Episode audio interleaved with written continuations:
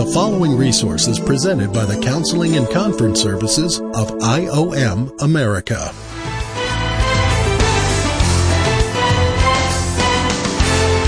Welcome to A Counselor's Point of View. Hi, my name is Steve Phinney, and I will be your host. We welcome our online podcasters. I thank those of you last week who sent me emails. I had a feeling that the last message was going to be a challenge to a lot of people because when we talk about the true definition of friendship versus the world's definition of friendship, there's going to be responses. Someone please tell our body this morning exactly what the Hebrew definition of friendship is. Let's do a little review. It's an exchange of identities. In order to be friends with someone, you have to take and accept the identity of the person standing in front of you, and you have to give them your identity. But there's a problem with that. If you're an indwelt believer, you can receive their identity and it will corrupt you. And you can be giving your identity to them, and they're not going to receive it because the Spirit of the living God doesn't live in them, and there's nothing in them that wants to receive your identity. Do you understand the problem we have here in friendship with the world? Okay, I need someone to turn to the book of James, chapter 4, and please read the first six verses for us nice and loud. I need to have my podcasters hear this. This is James chapter 4, the first six verses of this book. This is going to help launch us because we're going to shift from the last two messages of friendship, what it means, to now a worldly concept of relationships.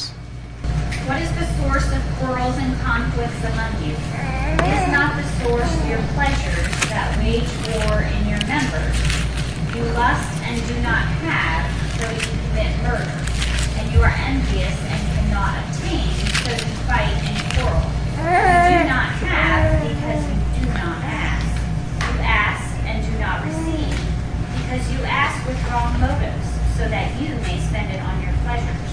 Adulteresses, do you not know that friendship with the world is hostility toward God?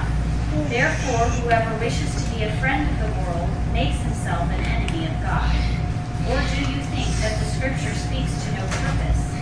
He jealously desires the Spirit which He has made to dwell in us. But He gives a greater grace. Therefore, it says, God is opposed to the proud, but gives grace. Okay, now let's put this in perspective. I can only appeal to you guys sitting here, young or old. I can only appeal that you take just a few moments of your entire life and just try to get this picture. Someone answer the most obvious question that is left with us in this passage, and that is Does God bring his enemies into the kingdom of God? Partnership with the world will put you as an enemy of God, and an enemy of God will not give you any permission or pathway or granting to enter into the kingdom of God. Here's the reality. I want you to look around the room right now. I did a quick survey last week between sermons to be able to say this, and I did a quick survey of the number of people that are in this room. Just take your eyes and make sure that your eyes look at everyone in the room. Just go ahead and do that right now.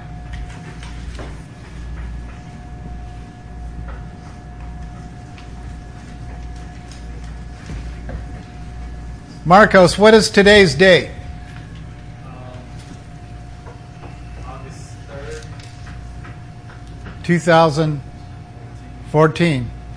Two people will be dead next year by this time in this group.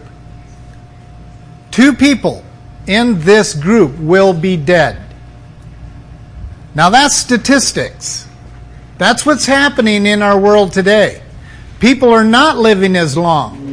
People are not be able to, being able to claim the prosperity doctrines of life and add additional life, days, years to their existence by worldly ways of trying to advance their life all the more. That's sobering to me. I could be one of them. You see, th- that, that's a very sobering number. The, the thing I'm driving at is we have the tendency, podcast listeners, listen very carefully. We have the tendency to think and function in assumptions of the living God. We assume He's okay with things He's not. Where does this God of assumption come from? Who is this God of assumption? The enemy. Jess, read that passage again about the enemy. Listen very carefully. You adulteresses, do you not know that friendship with the world is hostility toward God? Therefore, whoever wishes to be a friend of the world makes himself an enemy of God. The components in this verse are what? Just kind of throw them out there. For our podcast listeners, Jess, this passage is James what? 4 4. Okay, so those of you are listening, if you have your Bible handy, please open it up to this passage. This is so critical when it comes to understanding the purpose of relationships. Because many people blow this off. Some of you are blowing it off right now. It's too much for you. I know a young man who is literally evaluating whether he should receive Christ because of the relationships he will have to sacrifice. Right, Marcos? Someone that we're working with? They, they literally base whether they should receive Christ on the conservative elements of Christ. This is huge. So, yes, listeners, if you have your Bibles, grab your Bible, open your Bible up. If you have an NIV Bible, I'm asking you to close that Bible and put it aside. Because they've messed with these scriptures where they don't communicate exactly what traditional translations have communicated. But open it up to James chapter 4, verse 4, and, and write down a summary of what this verse means to you. I want someone in this group to please give me a summary of that verse. Friends with the world is an enemy of God. Fourth graders can make the connection that enemies don't go into heaven where God lives. Fourth graders can, can figure that connection out, but not adults for some reason. What's happened to us? So the adults are making friendships with the world who are literally run by demonic doctrines, but not fourth graders. They're actually figuring it out, asking the right questions. Let's take a look at this in detail. Here's the purpose of relationships God created us to be placed in tribes. What's a tribe? Okay, group of like minded individuals. A tribe is, is like one of the 12 tribes, and each tribe has how many leaders leading the tribe? One. one. Not plurality, one. This tribal leader becomes the model for families within the tribe. These families become a model for the world. So, thus, God created us to be placed in tribes, families, communities, which comes from commune, oneness, fellowships, which is what's going on here this morning, small groups. It's if we broke this group up into smaller groups. And then even nations. These little boundary lines with the little dotted lines that the Antichrist is trying to erase for one world government are put there for a reason by God. Tribes preserve, they create boundary lines for cultures, they create boundary lines for blood lineage. And the Antichrist is trying to get this map of seven continents. No lines on, on countries or whatever. There's just going to be a leader of each continent in the world. How many continents are there? Seven. There's seven. This is all in the book of Revelation. There won't be dotted lines around countries anymore.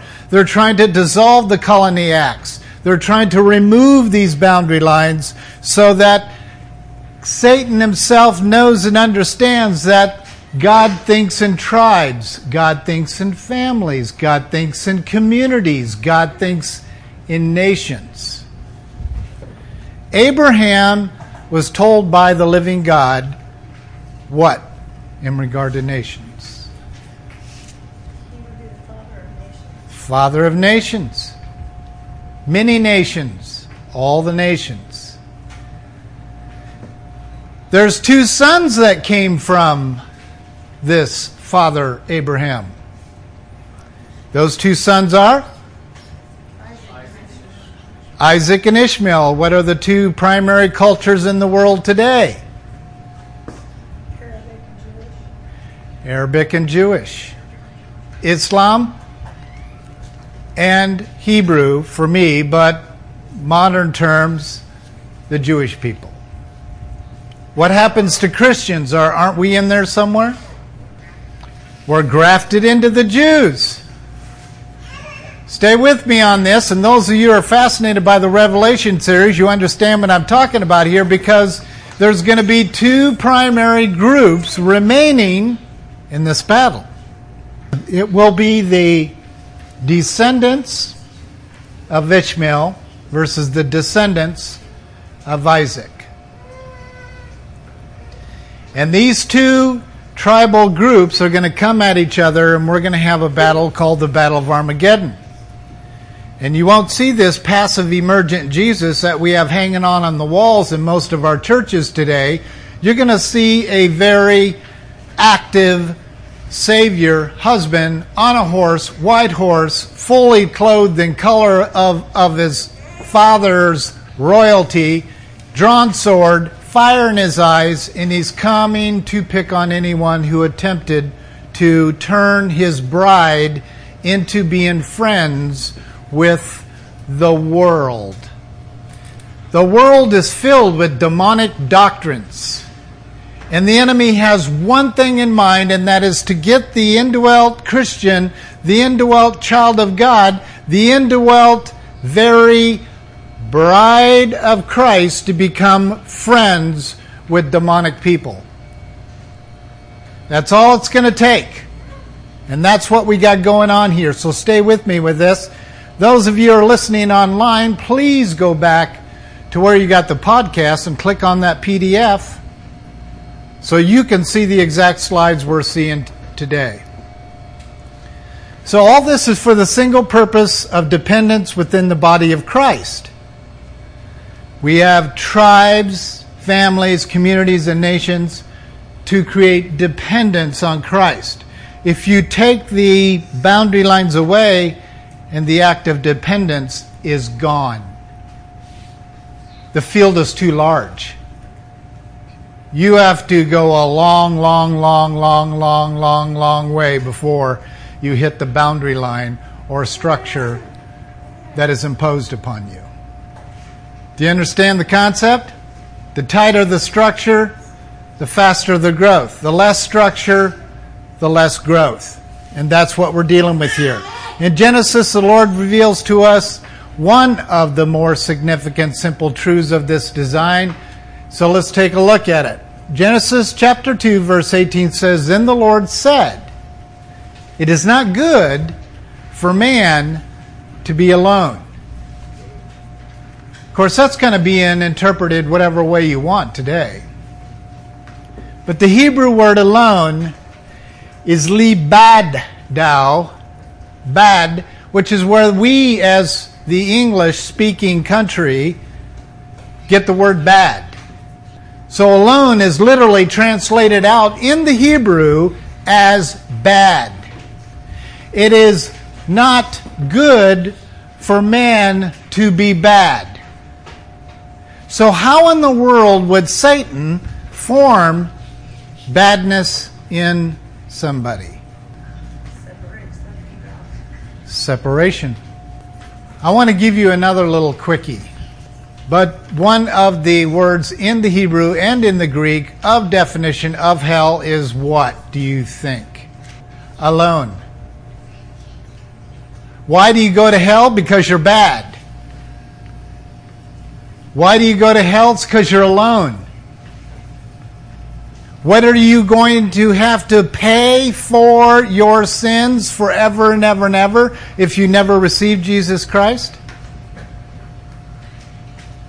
Aloneness. Aloneness is also the result of separation. It's like a divorce. You rip that flesh into two pieces of flesh, and that creates aloneness. Just ask someone who's been divorced, they'll tell you. The pictorial definition is a nailed man of authority in the house or in his family. Meaning the man of his household who is without a family. He actually has a house. He's, act, he's actually been given authority over this house, but there's no one to exercise his authority with. He's alone. That's how Hebrew God is communicating to his children, saying, You want to know what alone is? Alone is being Satan, who is in charge of the entire world, and when he's finally dealt with and given his consequences, he has no one to lead. But there's millions and billions of people in the pit of hell he could lead, but God's not going to let him lead them. Does that not mess with your mind? Do you realize that 90% of every person born is probably going to end up in the pit of hell? That was ever born. Do you know the numbers of people just between Adam and the flood? And then Noah and Jesus Christ, and from Jesus Christ to today, we're talking billions of people that are going to be in the pit of hell, and this leader of this tribe will have no prerogative and ability and privilege to lead them. It's called aloneness. This is the way that God deals with a rebel man. Is he makes him alone. He, he lets him taste the taste of not being able to have a family to lead, guide, direct, encourage, grow. It's what kept Adam mentally, spiritually alive. Why did God have Adam work first? First of all, Adam was actually created by a fistful of red dirt outside the garden. Check me on this if you think I'm wrong.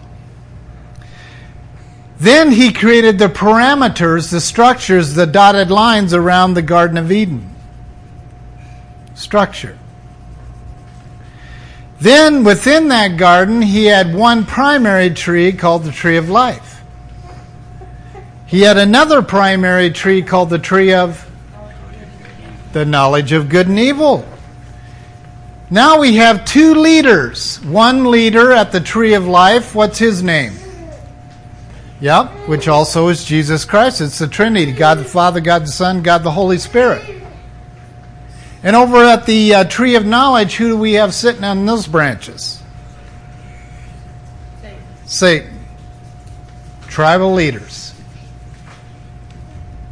Just two trees. If you think that there's some kind of third world view out there, and I know some of my worldview brothers, I was even in a couple healthy discussions this week with some of them, where they one of them viewed that there were 21 primary worldviews. Not.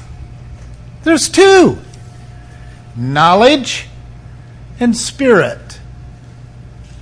Knowledge and spirit. That's the only worldviews that ever will be. We can add a bunch to each of those if we want, but it's just two primary worldviews. Adam was created outside the garden. Then the scriptures tell us that God put him in the garden to do what? To tend it, to work. Now he's in the garden working. Out of that working comes this aha where he realizes that he is alone. Even in his laboring, he's alone. And that is an aha that God wants every person to realize. You know, I may be work addicted, but I'm alone. The end result is I'm alone. That's what's happening here. God wanted Adam to come to the realization that it is not good for him to go to hell, that it's not good for him to be separated, that it's not good for him to be alone. It's not good for him to be labador. It's not good. It will bring him down to the pit. He needs a helpmate suitable for him. Goes on to say, when we connect this to the above passage, we find that God is making a blunt statement that it is not good for man to be without a family to lead with his authority. If we put it in the perspective of generalities, we discover that being alone is not only not good, but it's bad. Furthermore, when we look at the life of Christ, we are able to see that when he was on the cross, being alone, forsaken by all, including his Father, he was the authority nailed and left forsaken, deserted by all. Do you see that clear back from the picture of the garden. God wanted Adam to feel desperate, alone, forsaken, even as a workaholic. He wanted him desperate. Why? So we could have a bride suitable for him. Why was Christ supposed to be left on the cross feeling desperate, alone, forsaken? So he would desire a bride. Who's the bride of Christ? The church? Is that followers of Jesus? The indwell believers, people have the life of Christ in them. That's the true bride. So the enemy's sitting back going, No, I'm not going to allow this to happen. I'm going to deceive these people through clicking on that like button and getting them to exchange identities so the badness of demonic doctrines will inherit and they think that they're strong and able to withstand it. But you cannot separate mud from a glass of milk if you mix them together. It can't be done. It corrupts the whole glass of milk. That's the point that's being made here. Complete separation has to occur to gain the purity of the gospel.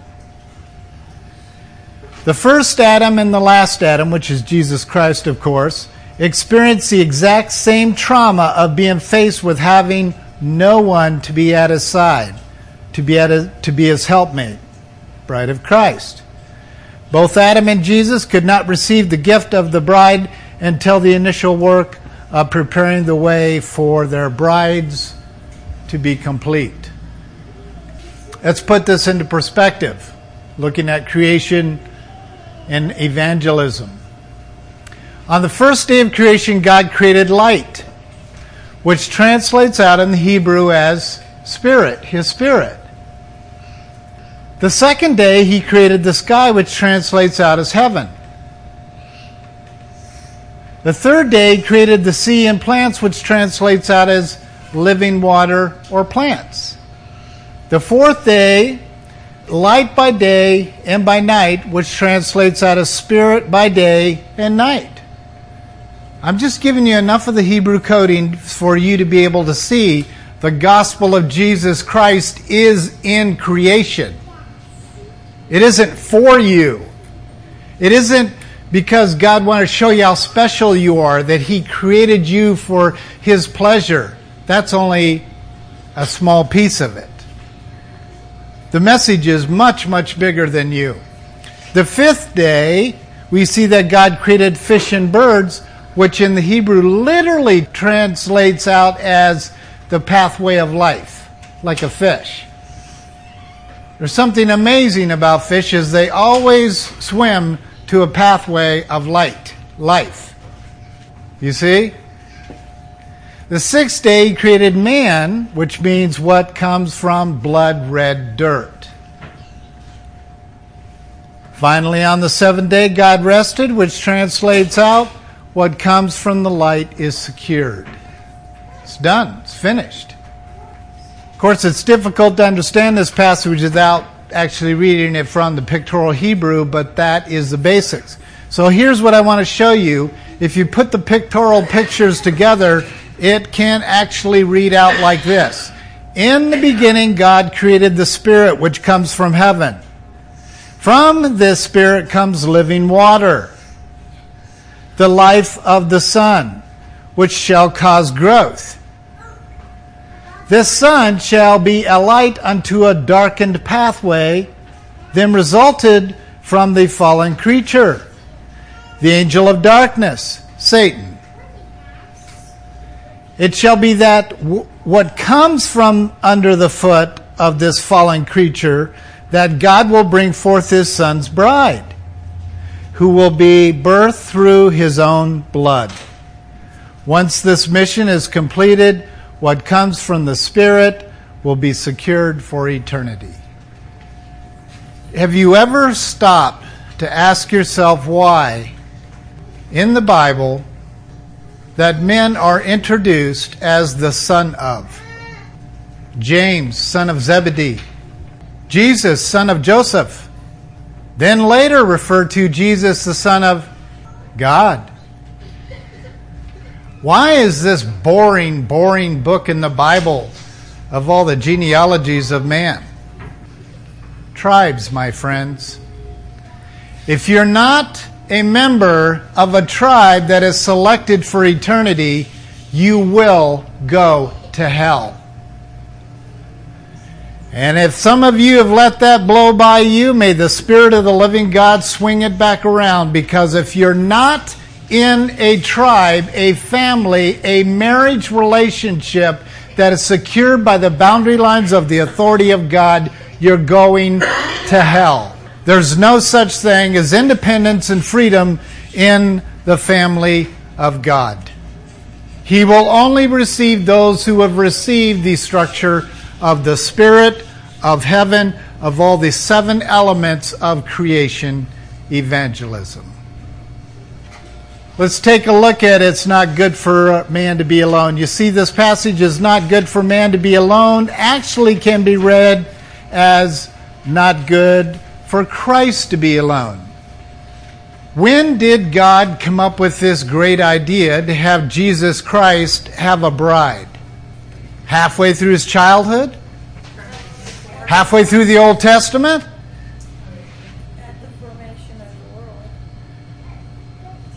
At creation? From the foundation of the world. From the foundation of the world? Before the foundation of the world? How far before? Forever. How far does the east go? How far does the west go? When he says that he throws our sins as far as the east is from the west, how far is he throwing our sins away? Forever. So any man who calls to mind former things, ponder things of the past that have not been confessed as sin, is trying to drag something that is pretty far away. When you are placed inside eternal life, when you receive the indwelling life of Jesus Christ, listeners, listen to this very carefully. If you are born physically into this world, which you were if you're listening to the podcast, you're going to hell. Unless something happens. Because my pathway, my fish that is going, moving forward, is driving my life straight to hell. I can't go past go or collect 200 bucks unless something happens. What has to happen? Has to be a great exchange. Did you know that my old man still has to go to hell? My old man didn't get saved from going to hell. I was given a brand new life because God extracted, exchanged, took out my old man and put it on the cross, sent that baby to hell. When Christ went to hell and he paid that penalty, it went with him and gave me a brand new life. I was a part of a new fish, fisherman of the spirit of life in Christ Jesus, fisher of men. You see, I was, I was given a brand new life. Whatever is historically true about Christ in his past is true about me today. Whatever is true about Christ in the future, the book of Revelation, is true about me today. Because of this exchange, but my old man still has to go to hell. If you've been listening to preachers and teachers that have not been giving you the full gospel, simply getting you to follow Christ, all you're becoming is friends with the worldly church that is simply going to deceive you into thinking they're Christians. Because they're throwing Jesus' name around like it's some kind of stamped signature on the check of life.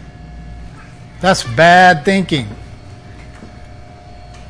He also used this place of this fallen creature, Satan as we know him, to bring forth this bride in order to provide forever after discipline for him. Do you realize that the redemption process is torturous to Satan? I don't know about you guys, but I think that kind of stuff through often. And to think that my redemption, Stephen the redeemed, put your name in there. If you're indwelt by the life of Christ, you're redeemed, is torturous to Satan. Because he spends his entire being lying to you from the moment your ears can hear sound. And he's lying and lying and lying to you. Then your parents lie to you. Uh, demonic doctrines are put on you, and you grow up in lies, lies, lies. You think he wants you to get a hold of redemption and tribal living and family living, bridal living? Are you kidding? He needs you to become friends with the world. Because he knows it'll be hostility towards God. And he or she is hostile toward God becomes an enemy. Saved or not, you can be an enemy of God. From this darkness and formless domain, he brought forth life, and life abundantly.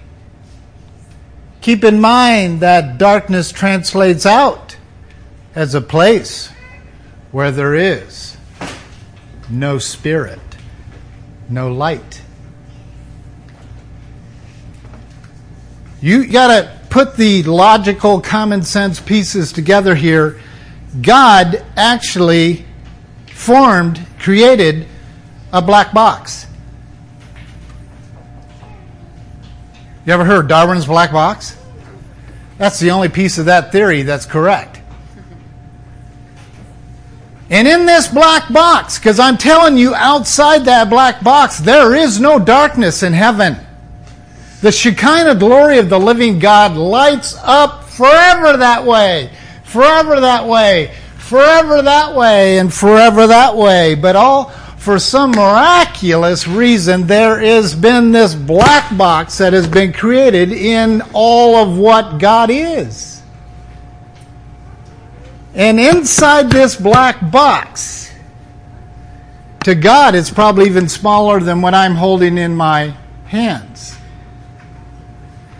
In this black box, there was nothing in here. Then he takes and pulls together with his magnificent hand this formless planet. And he puts it in the center of this darkness. And locks it down. When Satan decided to remove himself from the tribal structure of the living God of heaven, he was removed from that light, that heaven, that domain of light, and he was placed on a formless planet that was put together by God. No life in it, no light, nothing. Pitch black. And there is Satan, bound to that little planet, Earth. And there he is. We have no clue how many zillions of years he was in that black box. We have no clue. And then one day, God decides to finish the project, to punish Satan. He's going to bring redemption, birth the very bride from this dark place through redemption for his own son. He takes that formless planet and he breathes life into it. And from that life, we have water and plants and all this beautiful life that comes out of darkness, formlessness. Not only that, he starts putting stars, light, to light, to bring spirit to the bride of Christ in their dark times. And he gets it all done, and he says, Okay, I am finished. And it takes seven days. Someone please tell me how long a thousand human years is to God. Podcast listeners, listen to this very carefully. You won't get the most significant golden key of creation evangelism.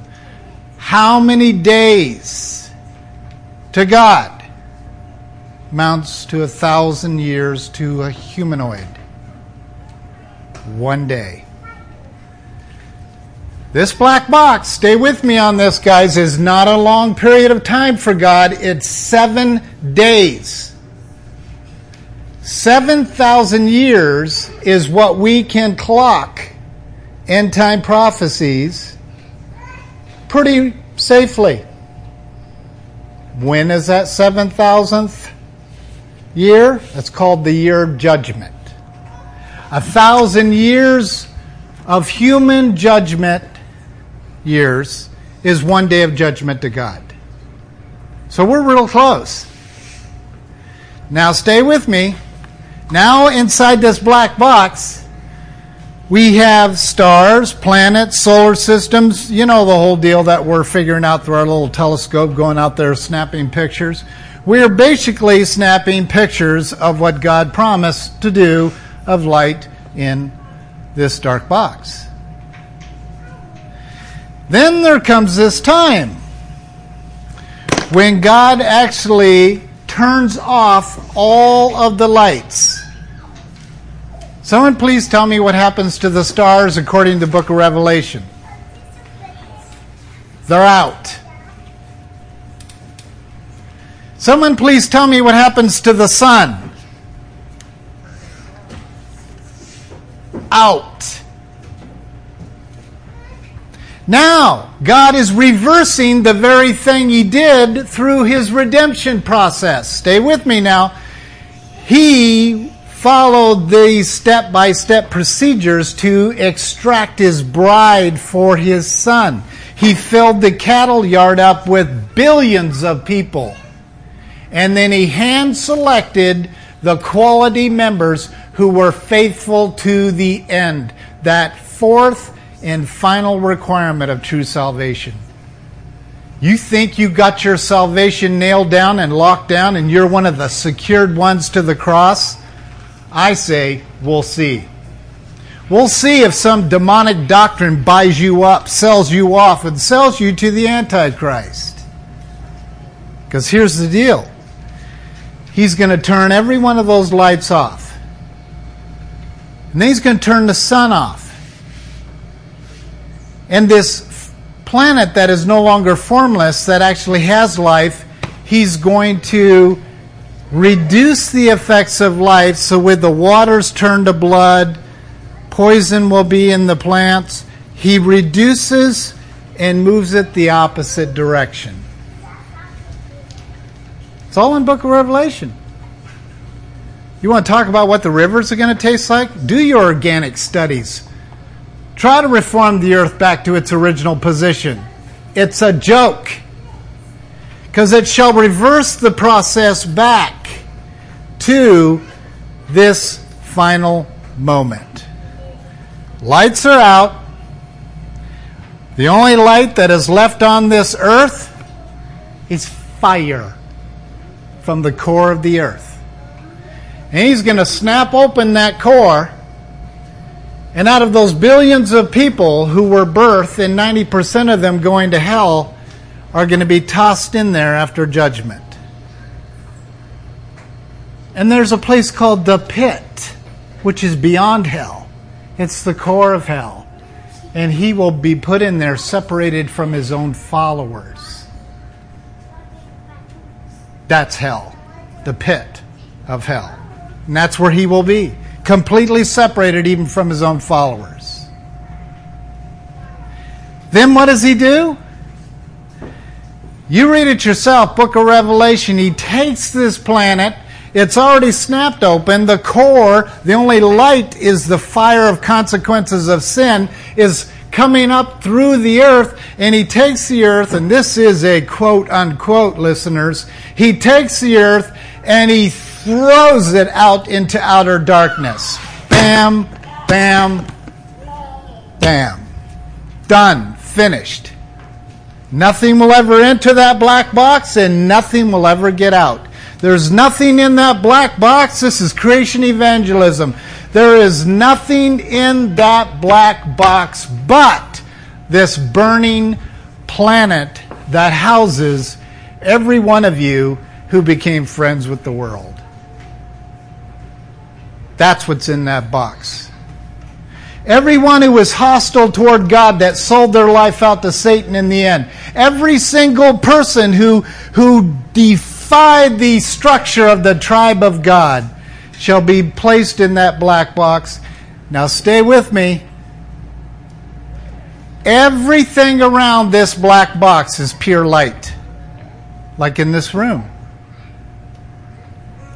Everything.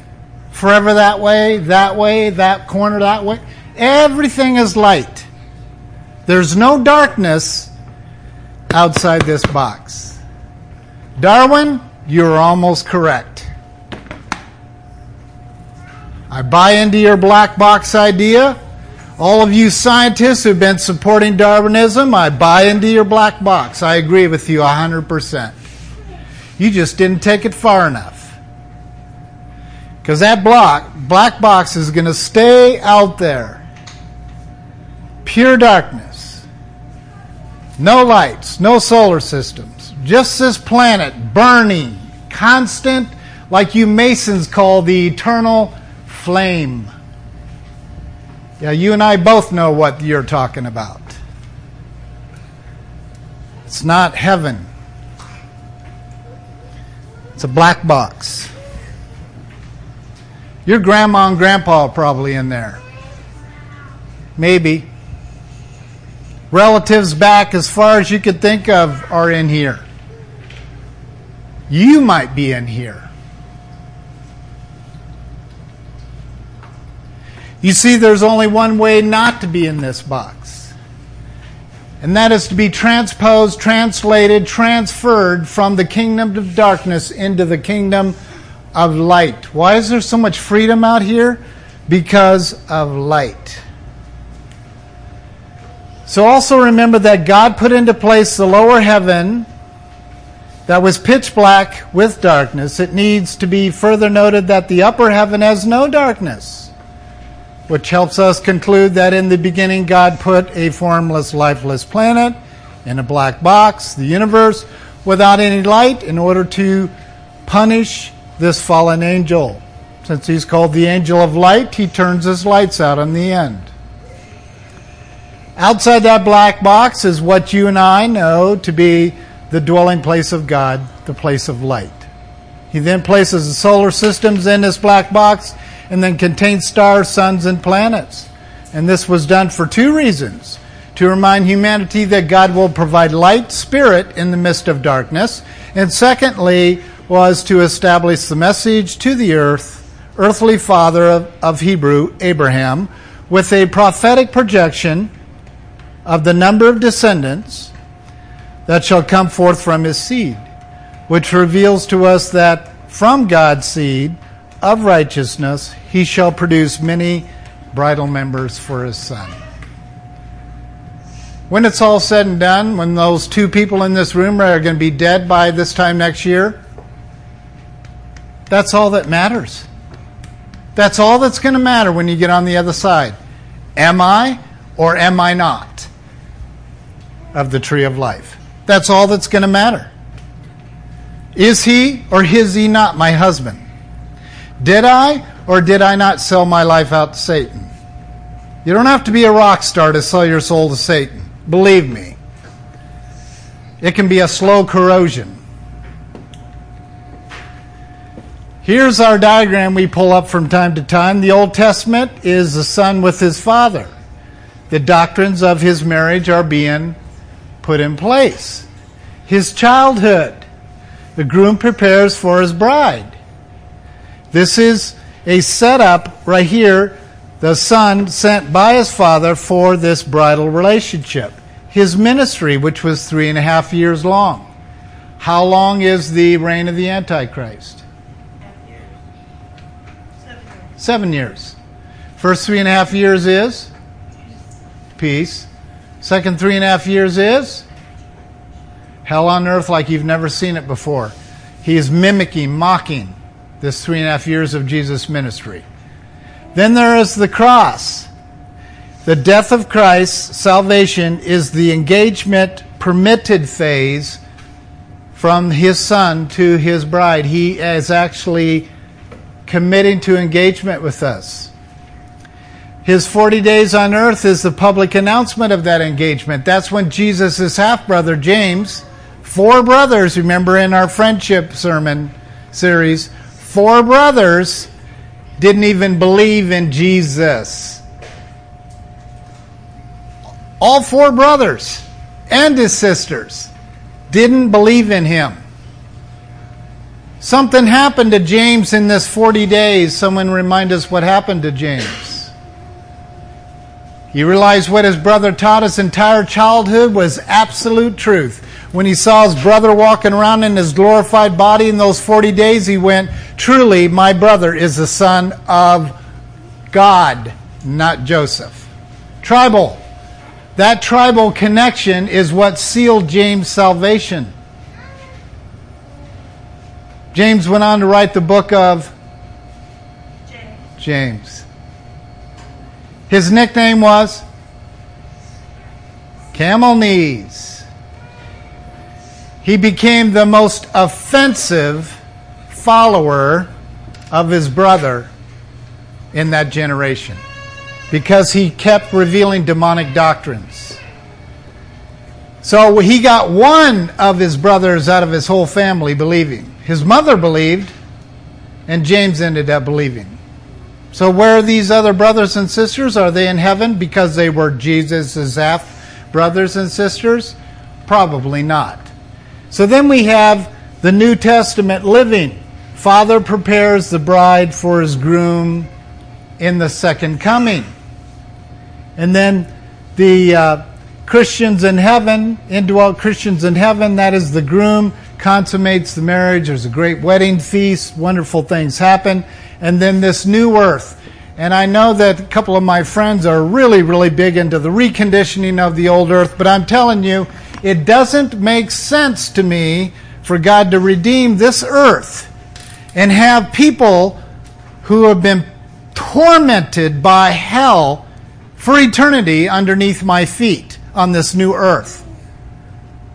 Well, as one gentleman that I was in a discussion with, he paralyzed him. He didn't even know what to say about that. I said, Where are these people who went to hell if he redeems this earth? He couldn't answer it. I said, Are they or are they not in this black box? Is God lying to us?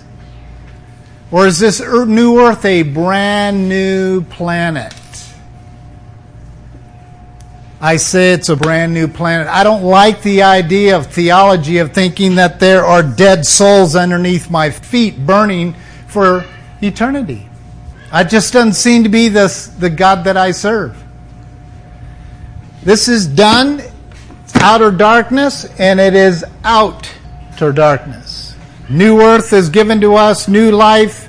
The bride is brought to this planet to live in light and life in Christ Jesus. Here's our Identity Matters statement. Most assuredly, then, the vision of the indwelt Christian's uh, social life must be that of going into the world, preaching the gospel to all of creation.